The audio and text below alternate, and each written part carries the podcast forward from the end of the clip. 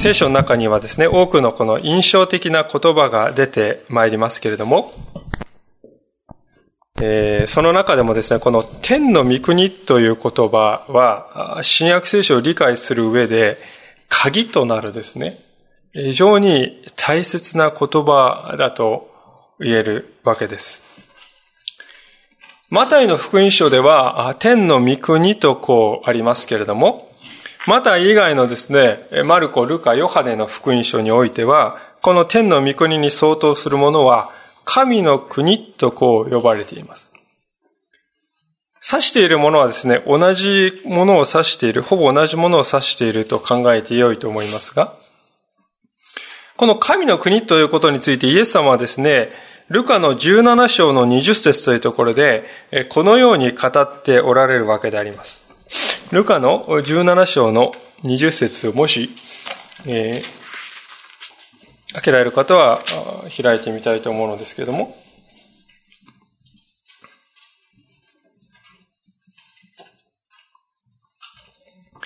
ルカの福音書の17章の20節さて、神の国はいつ来るのかとパリサイ人に尋ねられたとき、イエスは答えて言われた。神の国は人の目で認められるようにしてくるものではありません。空、ここにあるとか、あそこにあるとか言えるようなものではありません。いいですか？神の国はあなた方のただ中にあるのですと。こう言われているのであります。イエス様は今読んだ箇所ではっきりと神の国、ますなわち天の御国は目に見える場所ではないのだと明言しておられます。日本とかアメリカとか何々どこそこの国といったそういう国が神の国である。そういうものではないとですね、おっしゃいますね。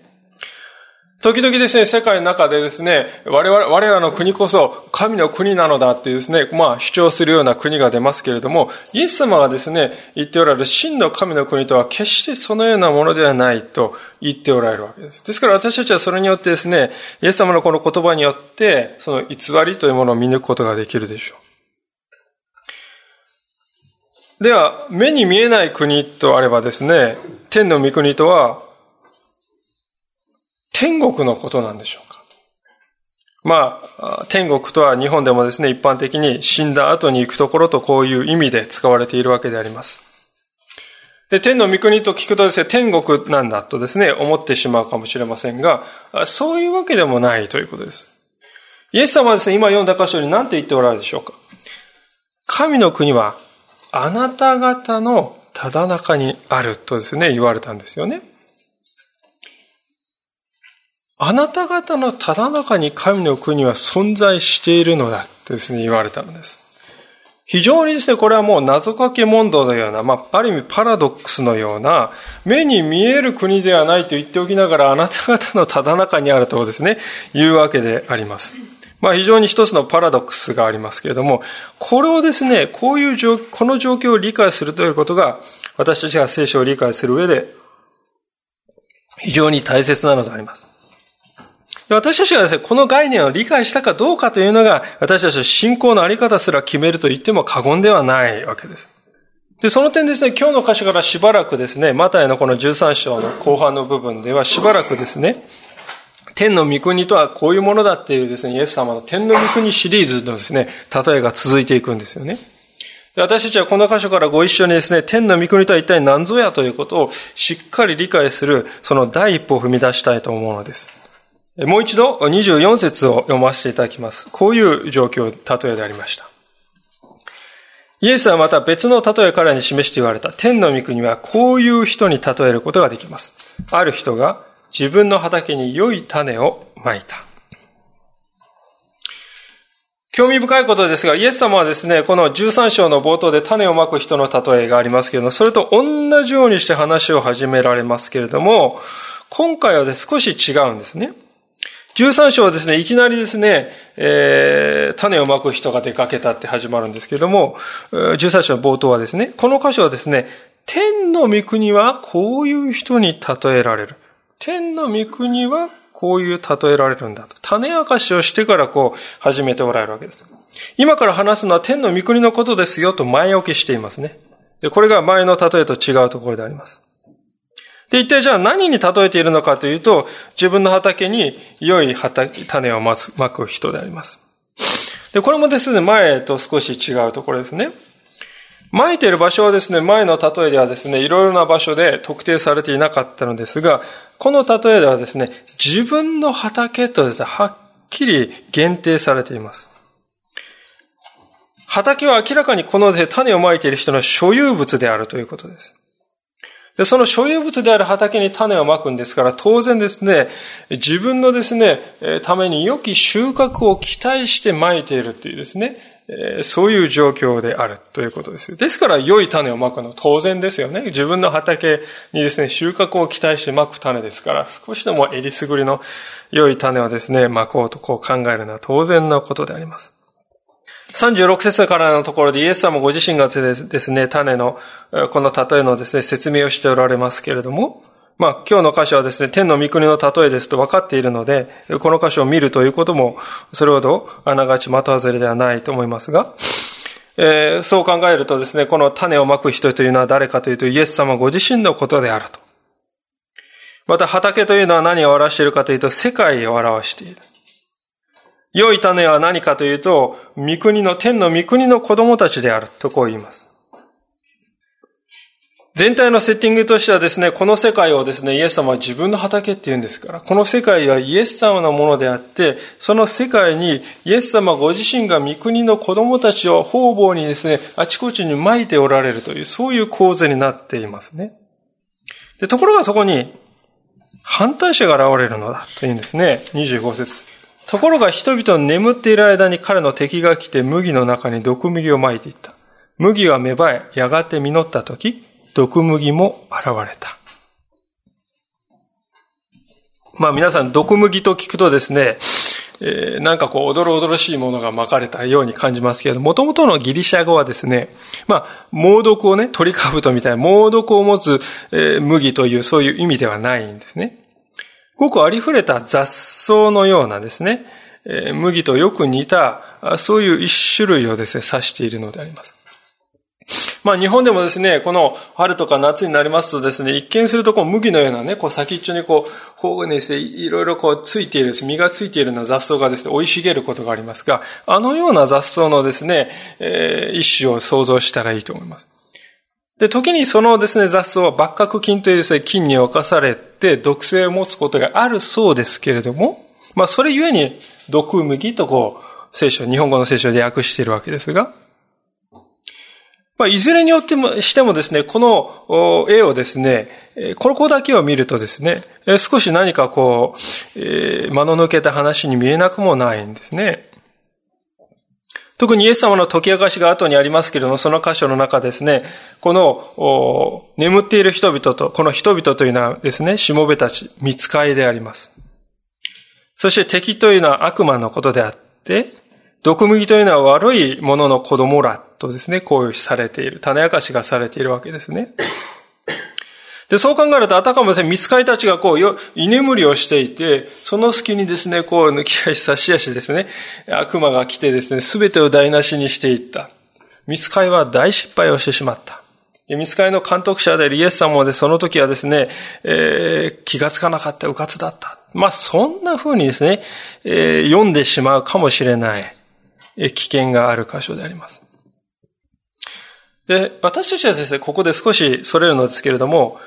イエス様の例え話を読むときにですね、非常に大切なことがあります。それは何かというと、書かれていることを超えて想像を巡らさないようにするということで。書かれていないことを想像力を働かせてですね、これは一体どうなの？だあれはどうなのだ？とですね、想像力を巡らせて考えることをしないということですね。そうすると、例えのですね、本質を見誤ることになるわけです。まあ、あまりいい例えかどうかわからないんですけど、皆さんのよく知っている桃太郎の昔話がありますよね。で、桃太郎の昔話を聞いた時ですね、あるところにおじいさんとおばあさんがですね、おじいさん山石ばかりにおばあさんは帰洗濯にと。まあそうあってですね、なんでおばあさん川に洗濯に行ったんだろうかとかですね。なんで桃太郎どうやってですね、あんなでかい桃の中に最初入ったんだかってね。切って入ったわけないじゃないですか。最初から入ってそのまま桃が大きくなった。そんなことはあり得るだろうか。などなどですね、いろいろこう考えていってもですね、ナンセンスですよね。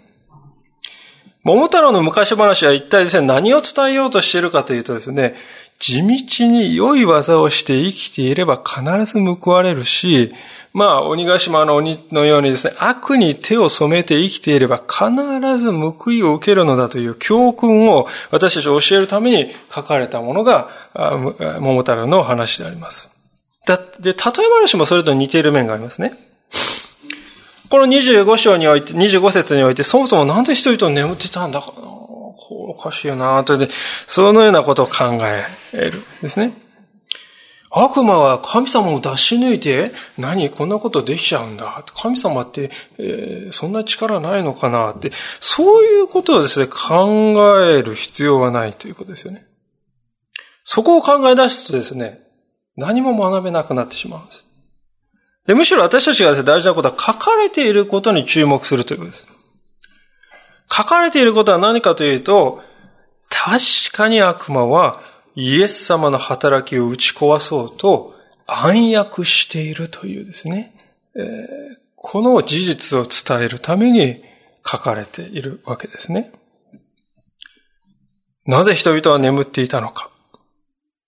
そのような書かれていないことを想像力を働かせて考えることは控えるべきです。むしろ悪魔がイエス様の働きを打ち壊そうと、本当にですね、この影に働きをいつもなそうとしている、なしている。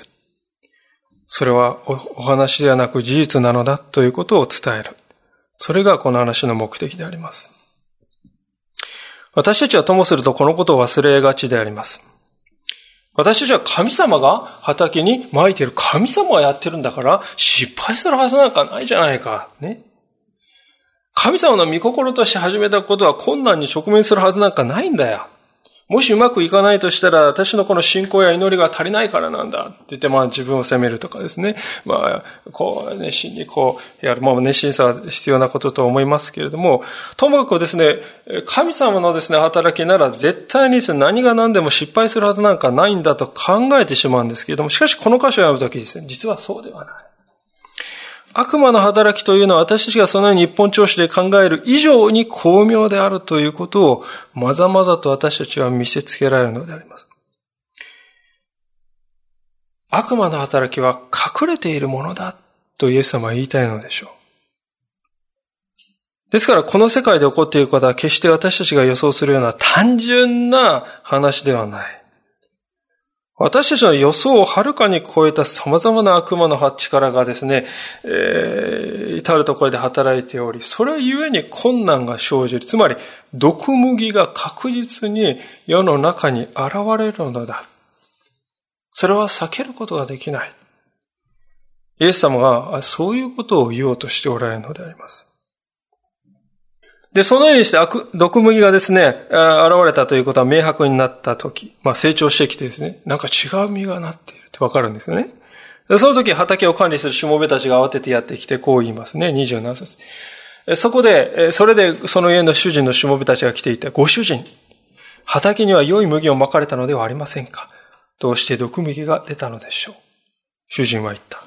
敵のやったことです。するとしもべたちは言った。では、私たちが行ってそれを抜き集めましょうか。まあ、こういうわけです。しもべたちはですね、主人からですね、渡された、良い種をまいて、皆さん、種をまいたのね、必ずしも主人がまいたとは限りませんよ。主人のですね、しもべたちが行って種をまいているわけです。で、畑を実際にですね、管理してきたのは彼らですね。で、どう考えてもですね、あの毒麦の種をまいた覚えは全くない。しかし、現実に毒麦に、え麦に混じって毒麦がですね、穂が出てきている。どこから出てきたんだろうかわかりま、わからなかったので、主人に相談しました。しかし主人は全てを見抜いているのであります。その謎をすで、瞬時に解き明かすのであります。それは敵すなわち悪魔の仕業である。と断定するのであります。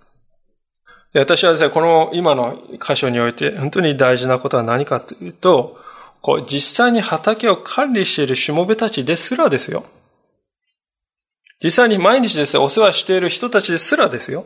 それなりの段階になるまで、毒味があるということに気づかなかったということです。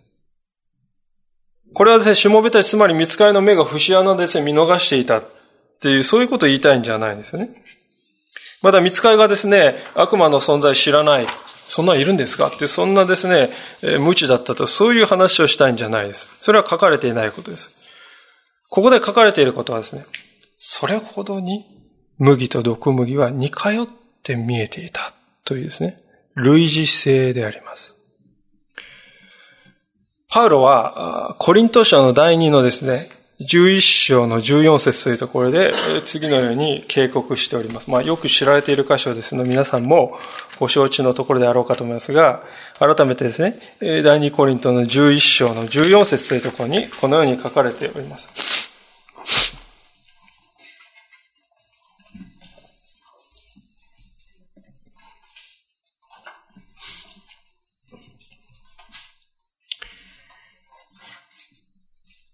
第二コリント11章14節をお読みいたします。しかし驚くには及びません。サタンさえ光の見つかりに変装するのです。ですからサタンの手下どもが義のしもべに変装したとしても格別なことはありません。聖書がはっきり言っていることは悪魔は、悪魔はですね、見つかりのなりをすることもたやすくできるということです。また悪霊がですね、偽人の装をするということは全然珍しくも何ともないとですね、格別ではない。珍しいことではない。いや、ありふれたことだとですね、パウロは言うのであります。まあ、私たちがですね、こう、映画を見ますとですね、えー、十字架をですね、こう取り出して、キャーとかやるとですね、吸血鬼がシュリャーとか言ってですね、えー、のけ取る姿とかですね、もう聖書をですね、こうやってこう出すとですね、悪霊がキャーとか言いながらですね、こう去っていく姿が出てきます。あれはもう完全に漫画の世界だけの話だよ。悪魔はそういうふうにですね、私たちを思わせておけばですね、えー、めたものであります。そのですね、ところに自分をもっとたやすく自分の身を隠すことができるようになります。私たちの思いもしないところに良い棚を装ってすら悪魔は忍び込むということです。で、私たちはですね、それを容易に見抜くことは難しい。でしかし、イエス様はですね、これ主人は全てを見抜いておられるわけです。敵のやったことです。と即座にお答えになるわけでありますね。で、これを聞いたですね、しもべたちは一体どうするのかというと、まあ一体いつの間に、とですね、こう驚くと同時に、まあ一刻も早くであるならば対処すべきだと考える。まあそれは自然のことなんでしょう。それでいいわけであります。私たちは言って今から毒麦だけを抜いて集めましょうかってですね、いいわけであります。流行る気持ちがあるんですね。放っておくと畑に毒麦がどんどんどんどんこう成長して、えー、いるように見える。このまま行くと麦をですね、覆い尽くして一網打尽にしてしまうんじゃないだろうか。まあそんな焦りにも似た思いがあるんですね。で、今のうちに手を打った方がいいのではありませんか、ご主人様という。で、これはですね、実は私たちが人生の中で何百回と繰り返していることだかもしれません。いかがでしょう？この世の理不尽なあり方というのは、減るどころか、日ごとに増えていく一方に思えるのであります。戦争はですね、なかなかいつまでもなくならず、かえってテロははびこっているし、危険なウイルスは蔓延しているし、巨大な災害は起こるし、経済は一向に良くならないし、私の人生にもカクカクしかじかの良くないことばかりが起こる。一体神様はなぜこのようなことを放っておかれるのか。なぜこの世からあの悪を一掃して滅ぼしてしまわれないのだろうか。そうしてくれさえすれば平穏無事に私たちは生きることができるのに、神の国が実現するのになどなど私たちはこう考えてはうめいているのであります。主よ、なぜ今手を打ってはくださらないのですかと。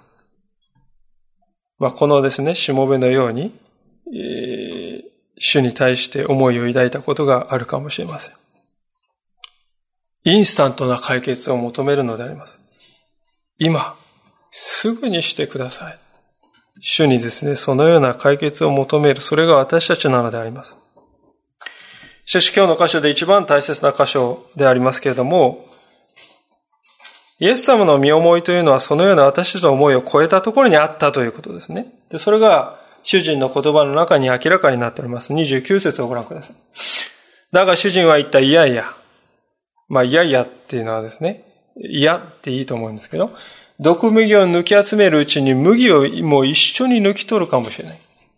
だから収穫まで両方とも育つたままにしておきなさい。収穫の時期になったら私は狩る人たちに、まず毒麦を集め、焼くために束にしなさい。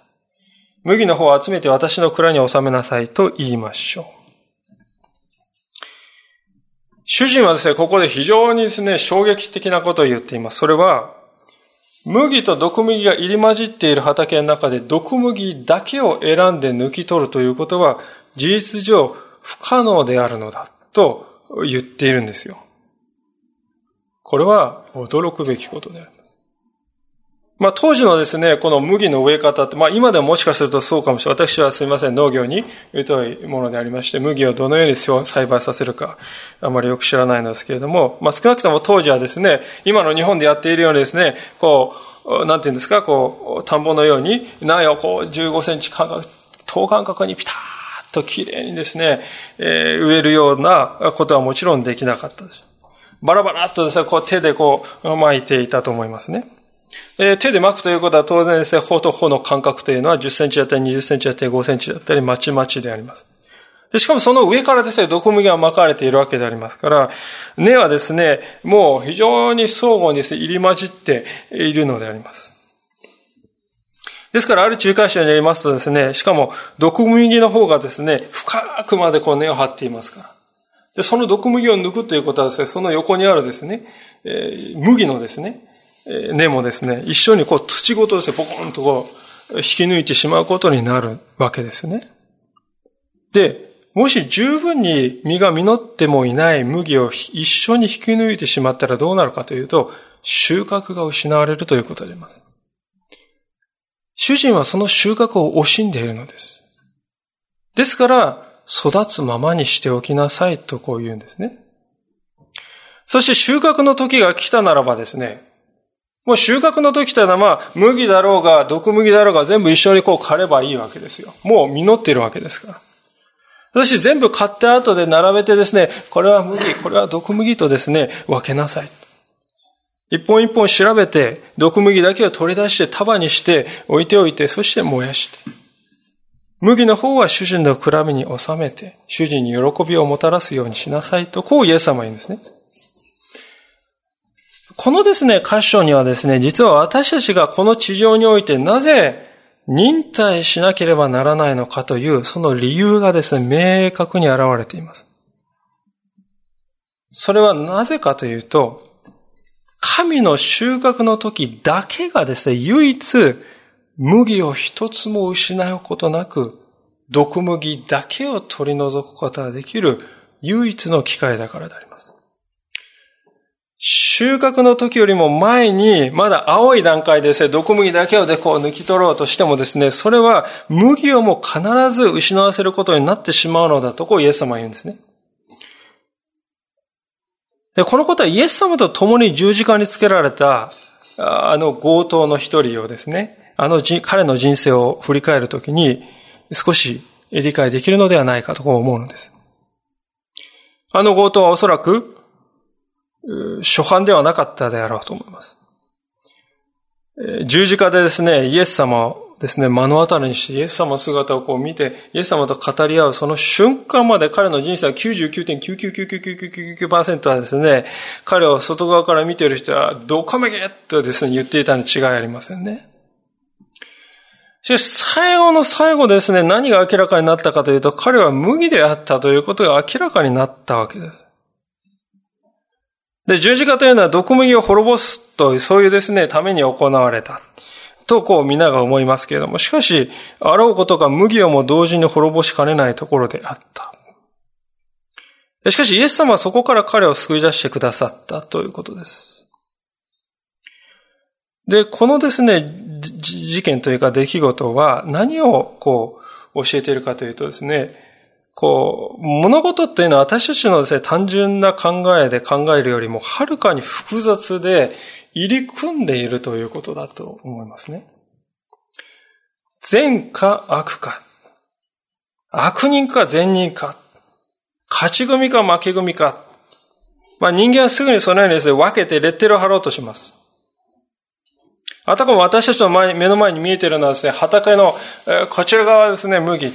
こちら側はどこ麦とですね、綺麗に線がですね、え分かれているような、そういう分かりやすい世界だけなのかもしれません。それが人間の弱さであります。ですから権力を持った人々はですね、常にですね、えー、我々とああの連中ってですね、まあそういうふうに単純化された図式にもう全部当てはめてですね、単純化するのであります。あの国の人と我が国の人は違う、などと言ってみたり、まあ、あの新聞とこの我々はそれ以外は違うとか言ってみたり、あの人種と我が民族は違うのだと言ってみたりですね、まあ、そのように単純化するのでありますが、確かに言えることはですね、そのような境界線は人間の知恵に過ぎないということです。物事は決してそのような単純なものではない。この世界の真の姿は、この畑のようなものだ、ものなのです。麦の中に毒麦があり、毒麦の中に麦がある。単純な一本の線ですね、綺麗に区別できるようなものでは決してないのです。なんとなんと、主はですね、見つかりにすらそのような区別を今してはならないと。今、それを分けるようにことをしてはならないと命じておられるわけです。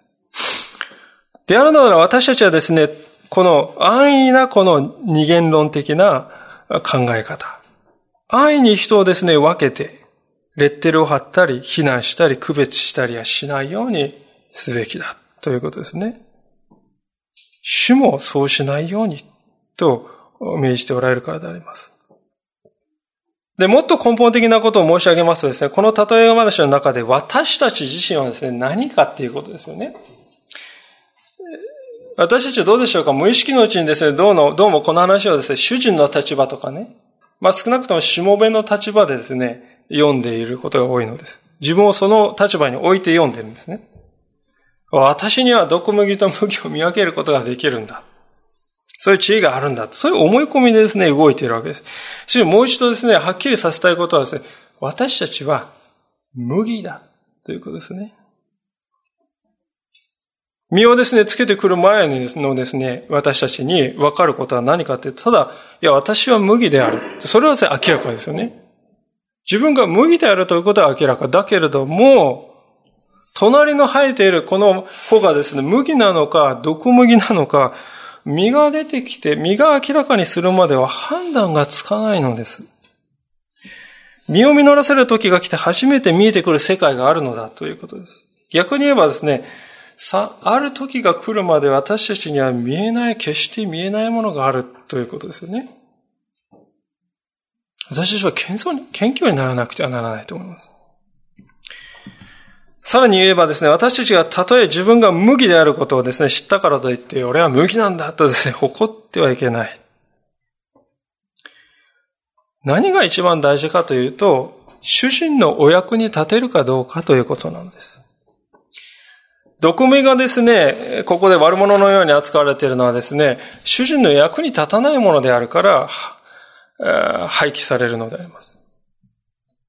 毒麦の側にもですね、言い分はあるかもしれません。まあ確かですね、私は聞きかじりの知識ですけども、昭和天皇はですね、だったかと思いますけれども、雑草という植物はないってですね、おっしゃったそうですよね。すべてのものにですね、ちゃんと固有の名前があって、固有のこの、なんていうんですか、こう、植物としての生き様というものがあるとこういうおっしゃったわけですから、毒麦は、いや、俺にも言い分があるんだ。俺はこんなに立派な実をつけているぞ。隣の麦を見てみろ。あんなに低いじゃないか。100個ぐらいしか実もついてない。俺は200個ついている。見た目だって良いのだ。とこう、毒麦が誇るかもしれないのです。で、しかも最初に申しましたように、毒麦は必ずしも毒を持っているとは限らないんですね。しかし重要なことは、だからといって食べられるわけでもない。主人の食卓に登ることができる。主人にとって役に立つものであるとはわけではないんです。だから雑草として扱われているのです。私たちが、まあ、野原を見ますとですね、一目惚れのないにこれは似ているなってですね、そういう雑草を見ることもあるでしょう。しかしこれは似ているからといってですね、これをですね、食べようとは思わないでしょうね。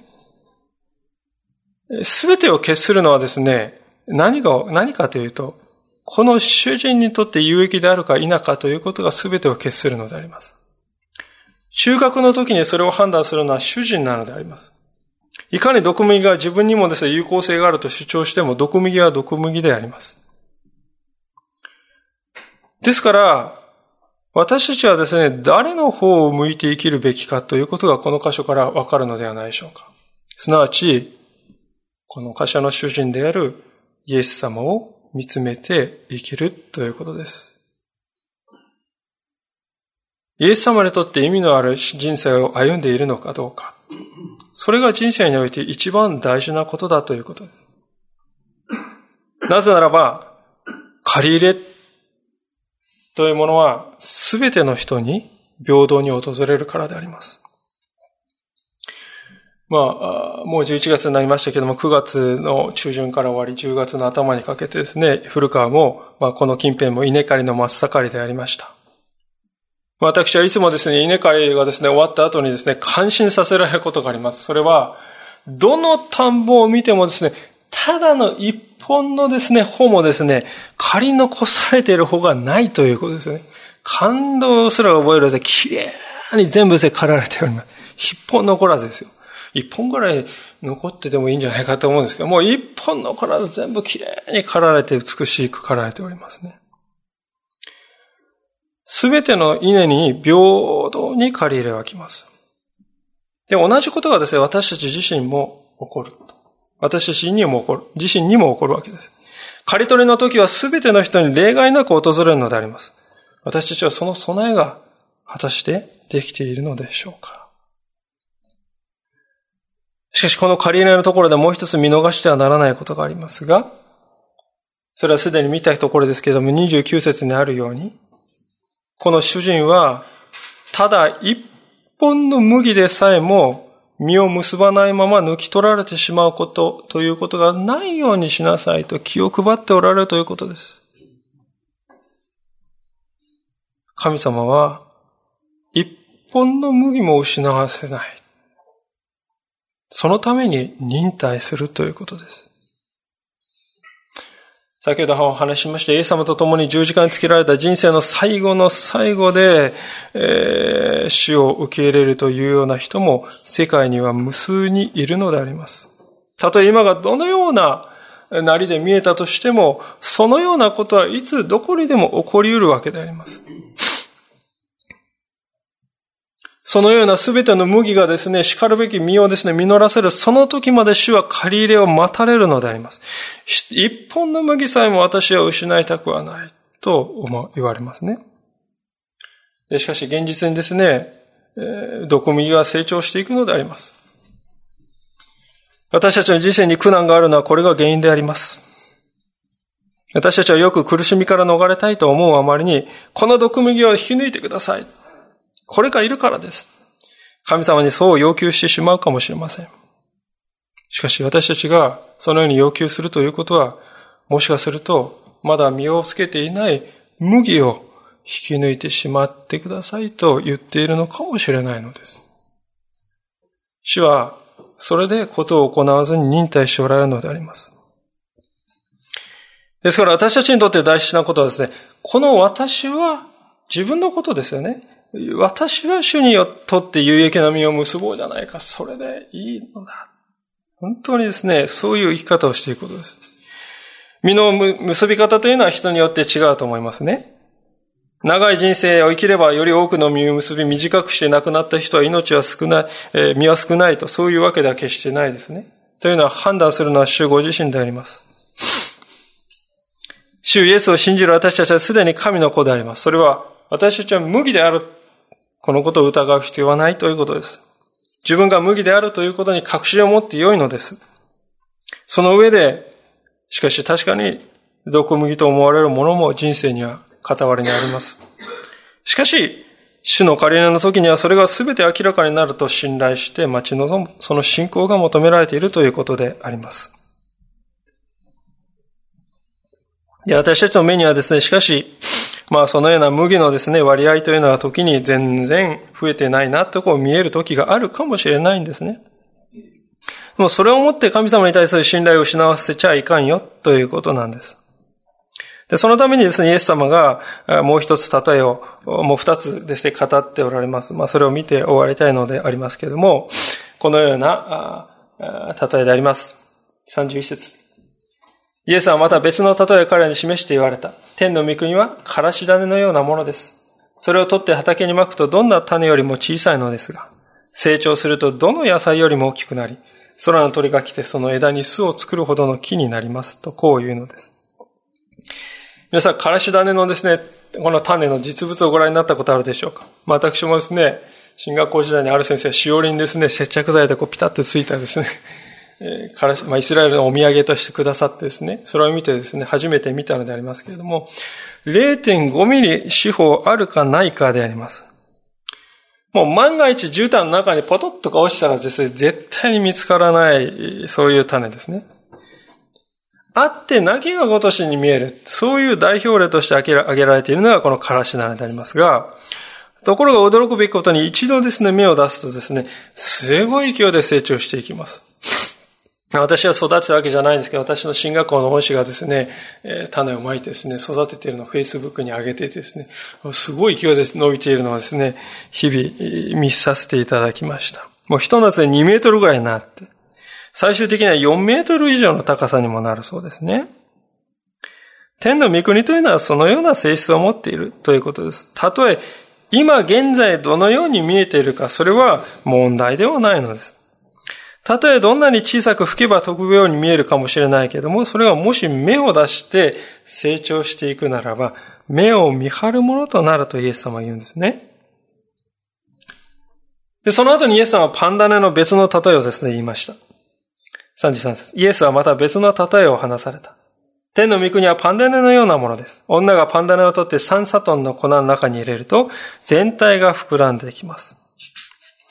まあ基本的にはこのパンダネの例えば、からし種の例えと同じことを言っているとこう言われますね。イエス様の時代のパン焼きというのは今みたいに、ね、こう、イースト菌をね、袋に入ってちょちょちょってですね、入れて、えー、いい、できるという便利な時代でありません。前の日に十分に発酵させておいた生地の一部をこうちょっと取っておいて、え次の日にその生地をですね、新しい塊にですこう練り込んでですね、え何時間も放っておくと、こう膨らんで発酵して膨らんでくると。天の御国はそのようにこの世界の中に広がっていくのだというですね、そのありさまをですね、例えた言葉です。で、え広がっていくという面では似てるんですけども、しかしですね、これはですね、このパンダネにはですね、からし種とはちょっと違う部分がありますね。それは何かというと、からし種はですね、そのからし種自身がこう成長していくのに対して、パンダネの場合はですね、生地のですね、3サトンって39リットルですから、もうこんな、でっかい生地だと思いますけど、そこにさ、後からブスッとこう入れてですね、後から外から入ってくる。そのパンダネによって生地が膨らんでいくということです。神の国が成長していくという出来事を違う視点から書いているわけであります。ある仲介者はですね、この違いにですね、注目しているのですけれども、イスラエルという国においてですね、はですね、宗教的な意味で考えると、このパンダネというのは必ずしも良い意味だけじゃないんですね。むしろ良くない意味で用いられる場合が多いです。例えばイスラエルの民がですね、エジプトから脱出するときに、もう急いでいたのですね、発酵させて何時間もですね、待ってる時間ないですよね。ですからもうパンダに入れないでですね、えー、パンを焼いたわけです。パンダに入れないということはせんべいっていうことですよね。ですから皆さん、まあ、生産式の時に食べるパンっていうのはパンダには入ってないパンです。本当はですね、パリパリっとしたですね、ものが本来の、ピザの生地みたいなものがですね、本来の、生産のパンでありますけども。まあ、それはともかくですね、なぜパンダネを入れないでイスラエルは赤星の祭りの時に食べるようになったかというと、それがエジプトの罪を象徴するものとして扱われたからであります。ですからイエス様はですね、ここで天の御国という素晴らしいものをパンダネのようなものですって言われた時にですね、イスラエル人は、えっと思ったと思いますね。パンダネ？驚いたかもしれません。でも考えてみると実はこれはこそイエス様のですね、思いを表すものじゃなかっただろうかとですね、さっきの仲介者はこう言うのであります。イエスが天の御国をイメージするのにパンダネを用いたとき、聞いていた人々は驚いたであろう。イエスがご自分の弟子に求めるものは、あの敬虔なユダヤ人のようなものであるはずだからである。無学の漁師、農民、大工、女たち。女たちって当時ですね、あまり社会的立場がなかった。今とは違いますね。主税人。評判の悪い面々。どう考えても美味しくなさそうな面々である。しかし神は、そのような評判の良くない人々を取って彼らを作り変え、その彼らを通して社会を作り変えられるのである。とこう言うんですね。非常に深い言葉だと思います。確かに私たちは時に周りの人々からパンダナのように疎まれるものなのかもしれません。自分は見栄えがしないな。あの人と比べて自分は足りないな。まあそんな風に思うかもしれません。しかしまさにそういう私たちを通して、私たちをパンダネとしてこの世界という記事の中に入れて、そうしてご自分の天の御国を広げてくださるということなんですね。それがイエス様の願いだと。私たちがイエス・キリストの名によってですね、何かなすということ、すべてのことがですね、それは天の御国の現れだということなんですよ、皆さん。確かにですね、私たちがですね、生きていく傍らにはですね、毒麦が深く根を張っているかもしれないんです。で、その毒麦と毒麦の間で私たちは苦悩するかも、こともあるかもしれないんです。しかし確かなことはですね、毒麦が成長しているということは、麦も成長しているということです。麦も確かに日々成長しているのであります。そして一番大事なことは、最初も言いましたように、畑は誰のものか。神のものだということであります。この世界は神様のものである。神様はですね、このご自分の畑である世界を刈り取りなさる時が必ず来る。その時を信じ、また期待して、私はこの身を主に委ねよう。で、私たちのなすべきことはですね、本当にこのパンダのようにですね、この世の中でですね、精一杯主のために生き、主のためにですね、身を結ぶように願って生きていくということ、その営み自体が神の天の御国の現れであるということですよ。私たちがそのように死を信頼していくときに、生きて、生きていくときに私たちの周りで今日も明日も天の御国は広がり続けていくのだということであります。お祈りをしたいと思います。